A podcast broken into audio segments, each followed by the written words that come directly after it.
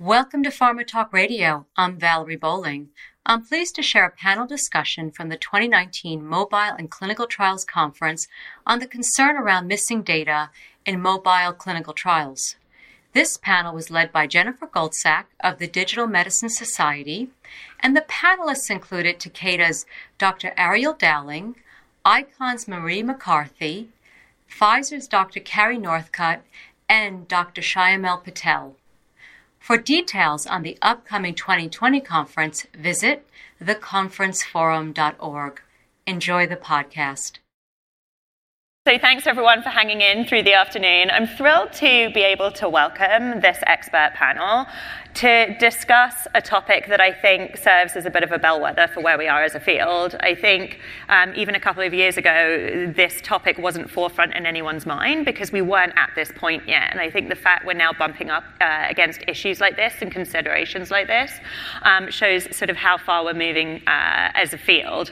Um, what I'm uh, excited to uh, offer up is that I think um, our experts this afternoon uh, are incredibly experienced and thoughtful and definitely have good solutions to offer folks in the audience who are encountering sort of challenges around missing digital data. Um, and rather than me uh, undersell our uh, panel this afternoon, I'm actually going to ask panelists to introduce themselves. Um, one, a little bit about their expertise, but it would also be great if you guys could share a little bit about how you're encountering this topic of missing digital data um, in your work today. Shyamal. so my name is Shyamal Patel. Um, I lead a group of data scientists at the at Pfizer uh, in the digital medicine and translational imaging group. Um, uh, my work is focused on developing new digital endpoints uh, by taking raw sensor data and translating it into clinically meaningful measures of health. Um, uh, so I, you know, the, the work that I do kind of touches the data immediately after it is it is collected. So essentially at the very raw level, raw accelerometer data, raw ECG. Uh, so for me, missing data, um, dealing with missing data starts at the very beginning, at the at the level of the bits, uh, all the way to you know looking at um, data, essentially non-compliance data, where somebody might not be wearing um, devices, or uh, there are technical issues that lead to gaps in the data. So we try to address um, uh, this aspect of missing data starting from the very beginning. And typically, it, it depends on on um, on a specific project or, or, the the type of um, endpoint that we are developing.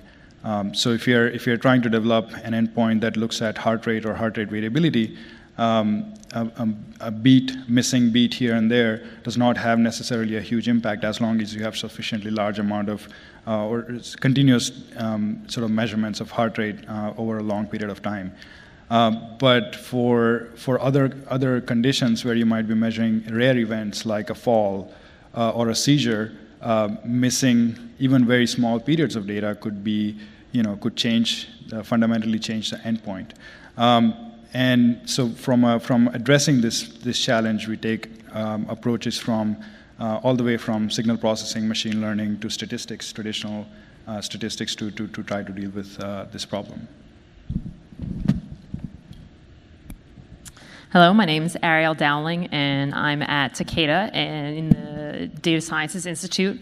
My focus is on digital clinical devices, so I help in the implementation of wearable devices from choosing the device, picking which one's most appropriate for the clinical trial that we're looking at, all the way to working with the vendors, getting the device within our trial, working within Takeda to talk with all the different stakeholders that will that will deal with the device all the way to when the d- data comes in how do we do data analytics on it? How are we analyzing the data? Is it giving us what we need to see how our patients are, are feeling and functioning within the clinical trial I come from a data analytics and data science background as well, uh, doing a lot of similar things to what Shyamal has done with the analyzing uh, digital endpoints, looking at you know data from the raw data all the way to the to the metrics that are produced from it. And one of the things that I've always noticed with missing data is what happens with you. You know, even if you have a very standardized clinical trial, you're still going to have some subjects who miss a visit or subjects that miss you know part of a visit or come in and say they can't do something that day, but they can do it again at the next visit. So you have this sort of patchy network of data that's coming in from either a digital clinical device or from a traditional clinical data that's that's uh, that you have to have to handle and have to manage in terms of how are you going to use this patient's data? Can this patient still be included in the trial? How do you, if you have a baseline data visit that's missing, is the trial completely is that patient completely out because now you don't have a baseline of them before they started on the, the interventional drug, et cetera. So there's a lot of ways that missing data can affect not just from the, you know, did the device even give me the data I need, but did, did the patient even come in to give me the data from the device?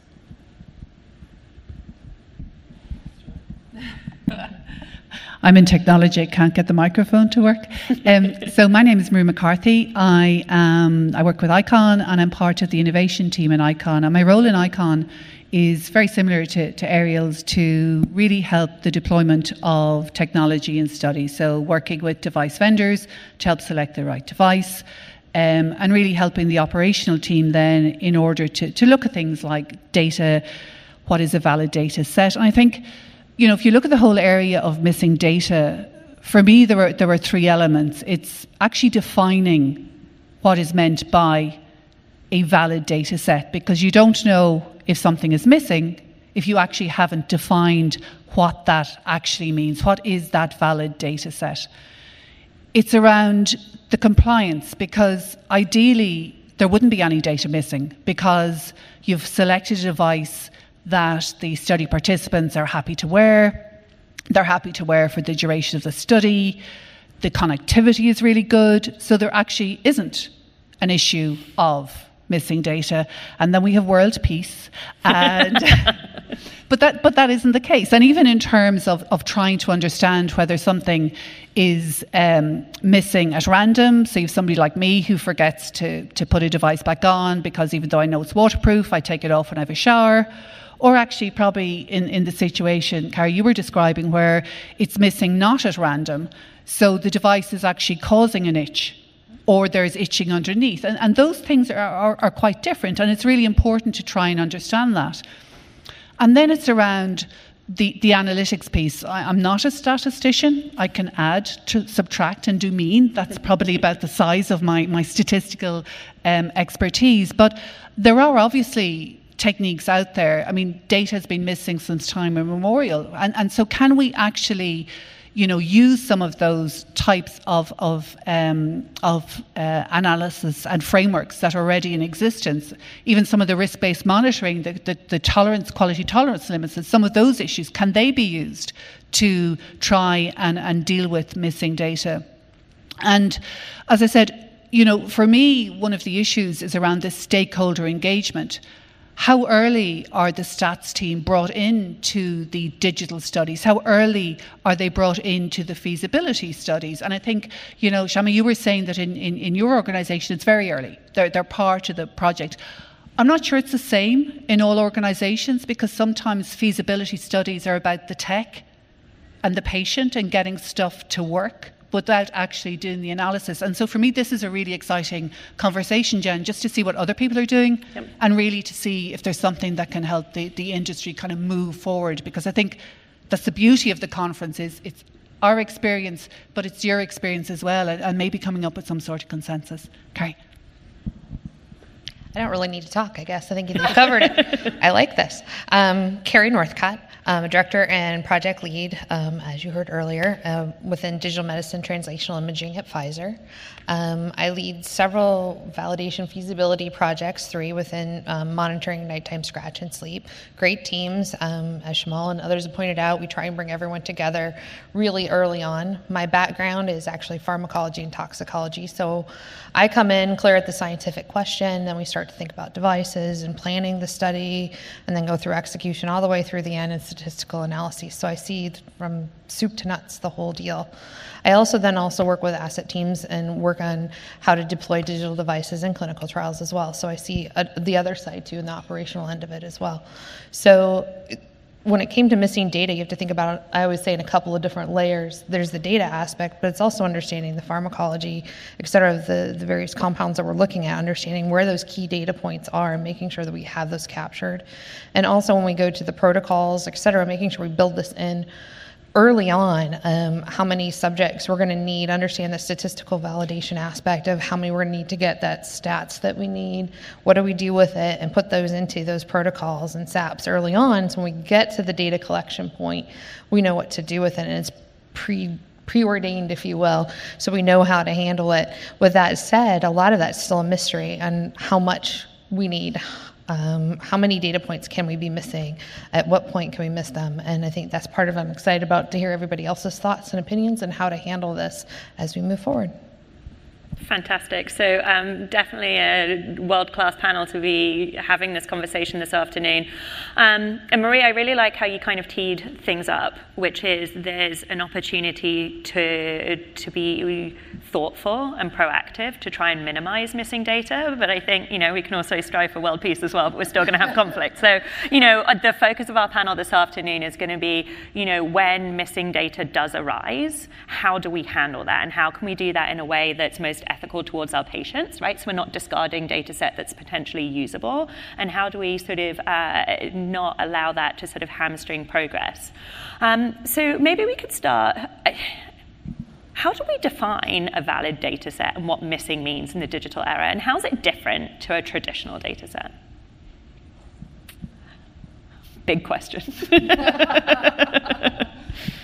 Right, so I can I can um, I can start. I can I can give an example of of uh, kind of a way, an approach we're taking to to understand this question of you know whether you know when do you consider that d- data is missing or the other way how much data do you really need.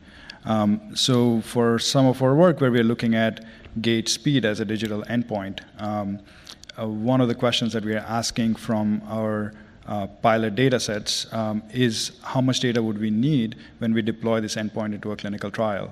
And we look at we look at we start by looking at all the way from a granularity point of view of um, of a, a, single step. So how many steps do you need to uh, derive a meaningful estimate of, of gait speed that would be equivalent to you know, having all, you know, the maximum amount of steps that you can have by deploying a device for, let's say, a week or, or 14 days. Uh, the other way to look at it is, is also at a more gra- um, less granular level. Um, how many days of uh, data would you need? Um, how many days of data would you need to, to get enough uh, samples of observations um, that you can um, that you can get a meaningful measure of gait speed? Um, so this can help both in terms of designing uh, clinical trials that uh, or designing protocols that that you're deploying devices only for uh, a duration that is really necessary, and then when you when you have missing data, you can truly understand whether um, at what threshold does the data become um, not meaningful enough, or, or when, when do you need to discard. Uh, and then the second aspect is when you have missing data, what type of strategies could you potentially use? So if you use kind of, you know, replacing um, a value with the, the mean value of the points around around that missing data, is that an appropriate technique for for a, uh, for the problem at hand? And those things can be tested early on in, in small scale studies uh, and then used to inform uh, a large um, you know, clinical trial protocol.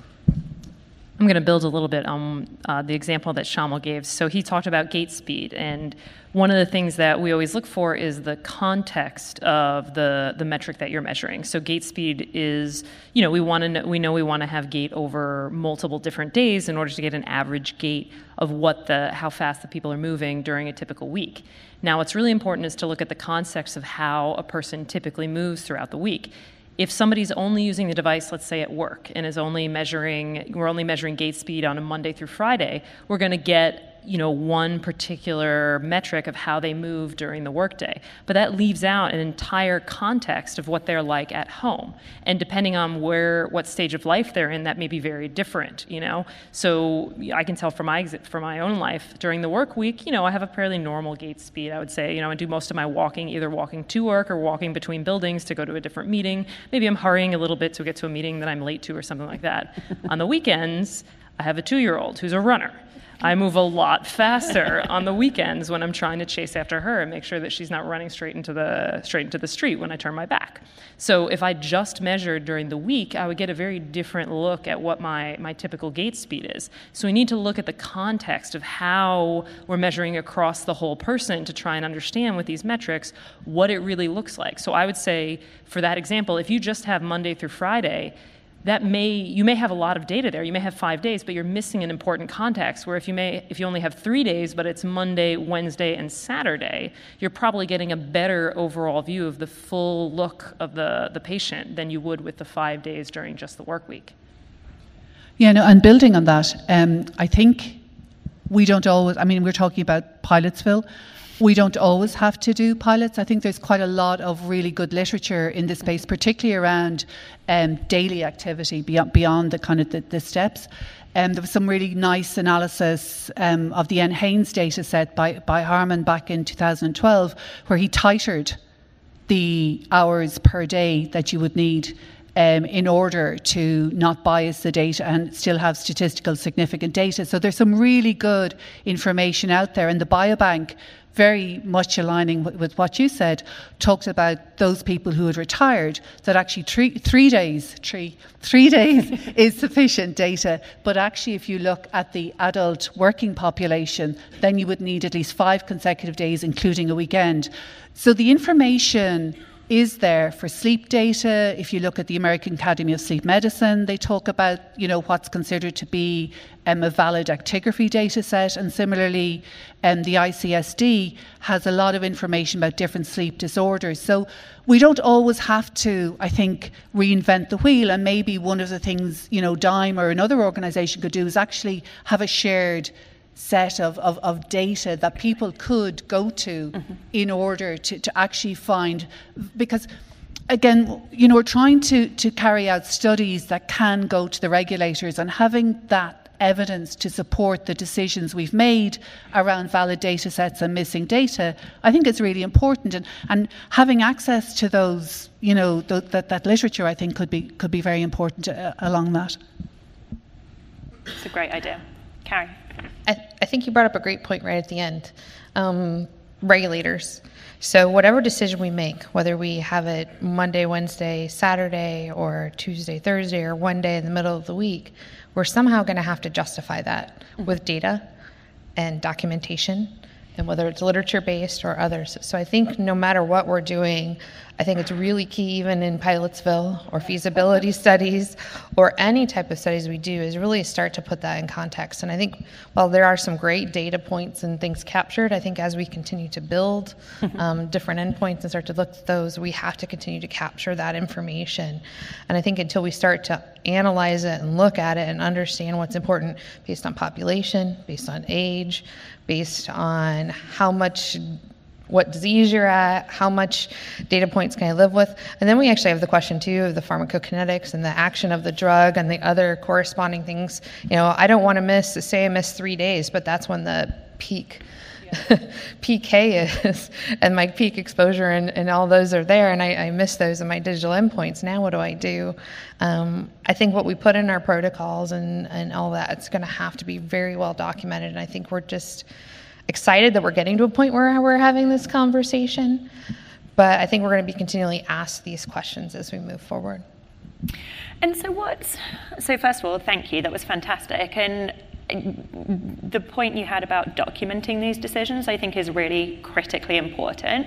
But what's the optimal process? We talked about trying to think about these sort of t- right at the beginning of the day. Craig had great questions um, for me and Jake, and we talked about how to take these individual and roll them up into a sort of more strategic approach, right? If we want to tackle missing data um, as a, a, concern that is um, pervasive across every digital trial, it's, you know, we're not doing it outside of the clinic, right? It's, uh, it's in the wild and we don't have full control. What's the best way to go from establishing what a valid data set is to thinking about how that fits with the patient population that we're trying to engage to try and write that into the protocol. Like, what's the, the order of operations that perhaps at broad brushstrokes we could push out as our, our strategy for digital missing data? Come early. Um, first, bring everybody to the table, your statistician, your data scientists, your clinicians, et cetera, to the table when you first do the design. Mm-hmm. Um, bring them in for the conversation. Look at whatever test subject drug you're looking at or, or activity you're looking at and try to understand the context by which you're doing it. Mm-hmm. And the earlier you can start in the earlier phases, whether it's discovery, phase one, you're going to start to build that data set. By the time you get to your phase two, phase three, you're going to understand, hey, I don't need to collect for two solid weeks here. I only need, you know, at this peak PK point, I need these three things, which actually correspond with a clinical visit, which happen to do this. So I think the earlier you can start, mm-hmm. and start to build that case. It also builds you that documentation. So when you go for registration, et cetera, you can say, based on studies X, Y, and Z, we were able to demonstrate that we need these key data points based on this pharmacology, based mm-hmm. on this population, et cetera. And uh, yeah, that's my two cents. I'm also going to say that the the best defense is a good offense on this one, and that um, one of the big things about these devices is that we can have real time compliance data coming in from them if it's built into the trial and it's built into the device. So an open loop device that collects all the data and then the patient comes in and gives it back to them and says, okay, here's my three weeks of data.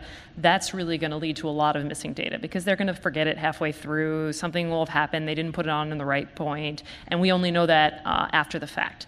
But if you build into your device and you build into your system a way to actively monitor the device as it's collecting, you can make you can be more offensive about getting the, the data and say, okay, this person hasn't worn it for three days. We need to proactively call them to see what's happening.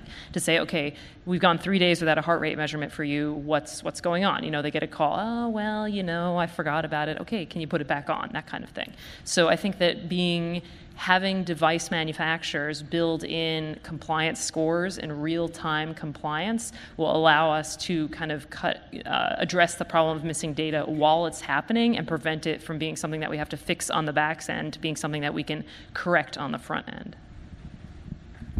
Yeah, I would. That's I would have agreed, Ariel, with that completely. And I think even just around device selection and maybe part of the, the, the kind of the feasibility process or even the, the device selection is looking at the tolerability of the subjects to use the device. So, you know, you're looking at sleep, but the device only has an 18 hour battery you're looking at, or you want to use a patch, and you know somebody can't wear the patch for more than X number of days. So I think it's it's it's combination of, of active compliance monitoring and device selection that is appropriate for the time or the duration that you, that you wish to to to collect the, the data.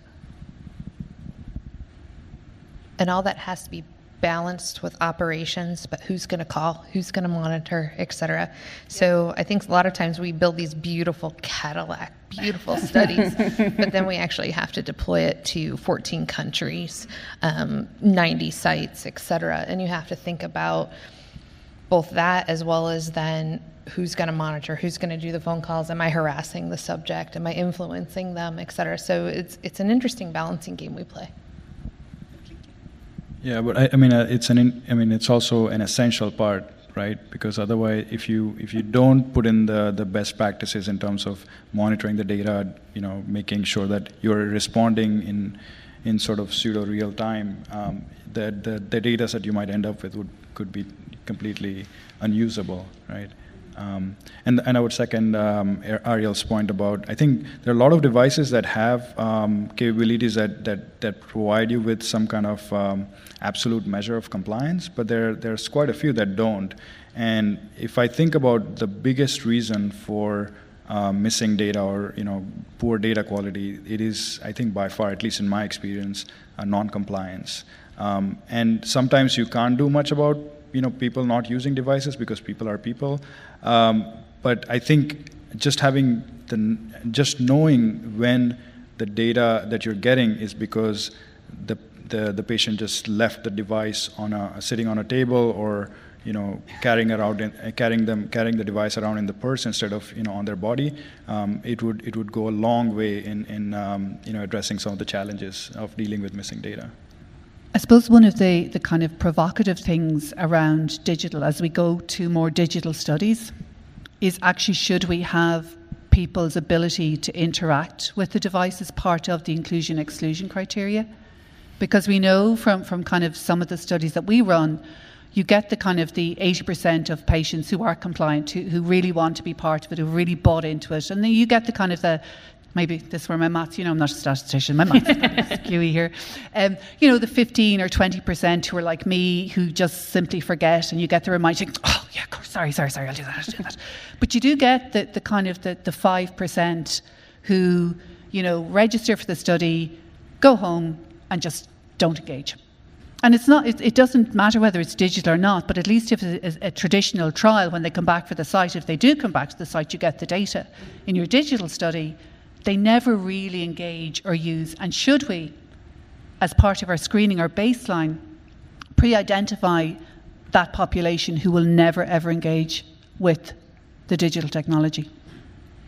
Truthfully, I think it's probably easier to oversubscribe your study acknowledging that you're going to have 5% loss than it would be to try and engage someone who's sort of a priori made up their mind that they're not going to engage. So I think that the that's another where where obviously everybody wants the smallest study we can possibly get but in terms of missing data being able to build in a 10% cushion of you know either if you need five days you tell them to wear it seven days in a row if you need you know 40 subjects you collect 50 that's a you know putting in those traditional cushions yeah. and realizing that with a digital device, you're, you're absolutely going to need those cushions as well. It's just you know part of the practice of what uh, what we should be doing with all these trials. Fantastic. Um, I'd like to, um, we've got a few minutes left. I'd like to welcome anyone in the audience with questions to come up. Please, go ahead. So, what about the other side of missing data? How often do you think your data's fraudulent? Who's made it up? Can they? It kind of depends. It's hard to make up a heart rate. But some of the other ones, it's a. Yeah. But would that not be exactly the same for any study? Mm-hmm. And that's one of the things that I think around digital is that we're being held up to much higher standards yep. than traditional studies. So maybe, you know, I'm on holidays and I get my mum to fill in my paper because I'm away and I don't feel you know so we, we can't we can't not do it just because there's a potential fraud and I think there's a much higher ability oh you I would imagine it could happen, but you know. So if you put your Fitbit in a dryer, you get six thousand steps. Just so you know. Um, but yeah, it can happen. And I have I questions about that algorithm, man. I've tested it. Actually, none of two. Um, but one of the things, the nice thing about the data and the digital things is you can actually start to identify in those digital streams mm-hmm. when things are outliers. Mm-hmm. And there's statistical ways to handle that and ways to handle that data. So that's actually one of the unique aspects of the the stuff that we're getting with the digital, whether it be ePro or something. If you see a, a, a, sudden change, whether it be heart rate, all of a sudden you have a resting heart rate, you're at 70 beats per minute, and all of a sudden you're now resting at 110 it begs to question what's going on. And same with, you know, all of a sudden I've got 6,000 steps in a half an hour. Um, you know, those are things that the, the nice thing about having the data scientists and the work that we have, we can actually identify some of that points. Whereas it's a lot more challenging if I'm filling out a PRO and I'm um, sitting in my uh, car and realize I forgot to fill out for the last two weeks and I'm busily doing that. Um, I don't have that knowledge. Whereas there, I actually have a statistical powered way to uh, eliminate data. Yeah, from a data analytics point of view, if you have an acceleration signal of walking, you can usually tell if it's from the arm or from the leg or from the lower back just from the way it looks. So you can tell, you know, we can it's not just are you walking, we can tell where you put the sensor on in terms of that. So there are by collecting so much data, we can actually extract things out of it that you'd never be able to get from uh, from a different type of mo- measuring modality. Meg. Is this on? Yeah, there we go. Hi, I'm Meg Doerr from Sage Bionetworks. And just this is a comment to follow on um, that we at Sage, uh, which is a nonprofit open science organization, have found um, that people cheat all of the time on mobile app based trials because they're human beings and we cheat on everything. Um, but the number of people that cheat, to your, to your point, how many people do it, is a small but persistent number, and their digital signatures mm-hmm. are so clear that we can actually, like, For example, if we have a tapping test, a two fingered tap test um, to measure essential tremor, we can always tell when they're using two hands just because of the way that they tap. So, mm-hmm. what's really nice about um, mobile data, digital data, is how incredibly rich it is. And you really can, if you have a good data science team, extract those features and, and pull out your cheaters um, pretty easily. Uh, well, and by easily, I mean like using really complicated math that I don't understand. But, you know, it looks, it looks easy from the outside. Um, and Sage is actually publishing on this. Um, we're, we're publishing on the um, the persistence of cheating in mobile apps and and um, from a digital methods perspective, sharing our methods about how we identify who those people are, so that data Fantastic. scientists can more easily extract those data that are cheating. Uh, so the Parkinson's mPower study has been released in the United States and the Netherlands and in more countries that I should know off the top of my head. Ah, that's a good question. That's a question I don't know the answer to. Yeah. Are fundamentally Americans less honest than other people? maybe, maybe this is a question that we need to think about later while drinking. Yeah. Good question.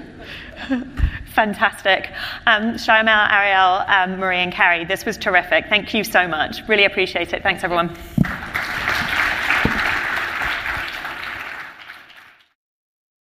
I hope you enjoyed the podcast from the 2019 Mobile in Clinical Trials Conference. For information on the upcoming 2020 event, visit theconferenceforum.org.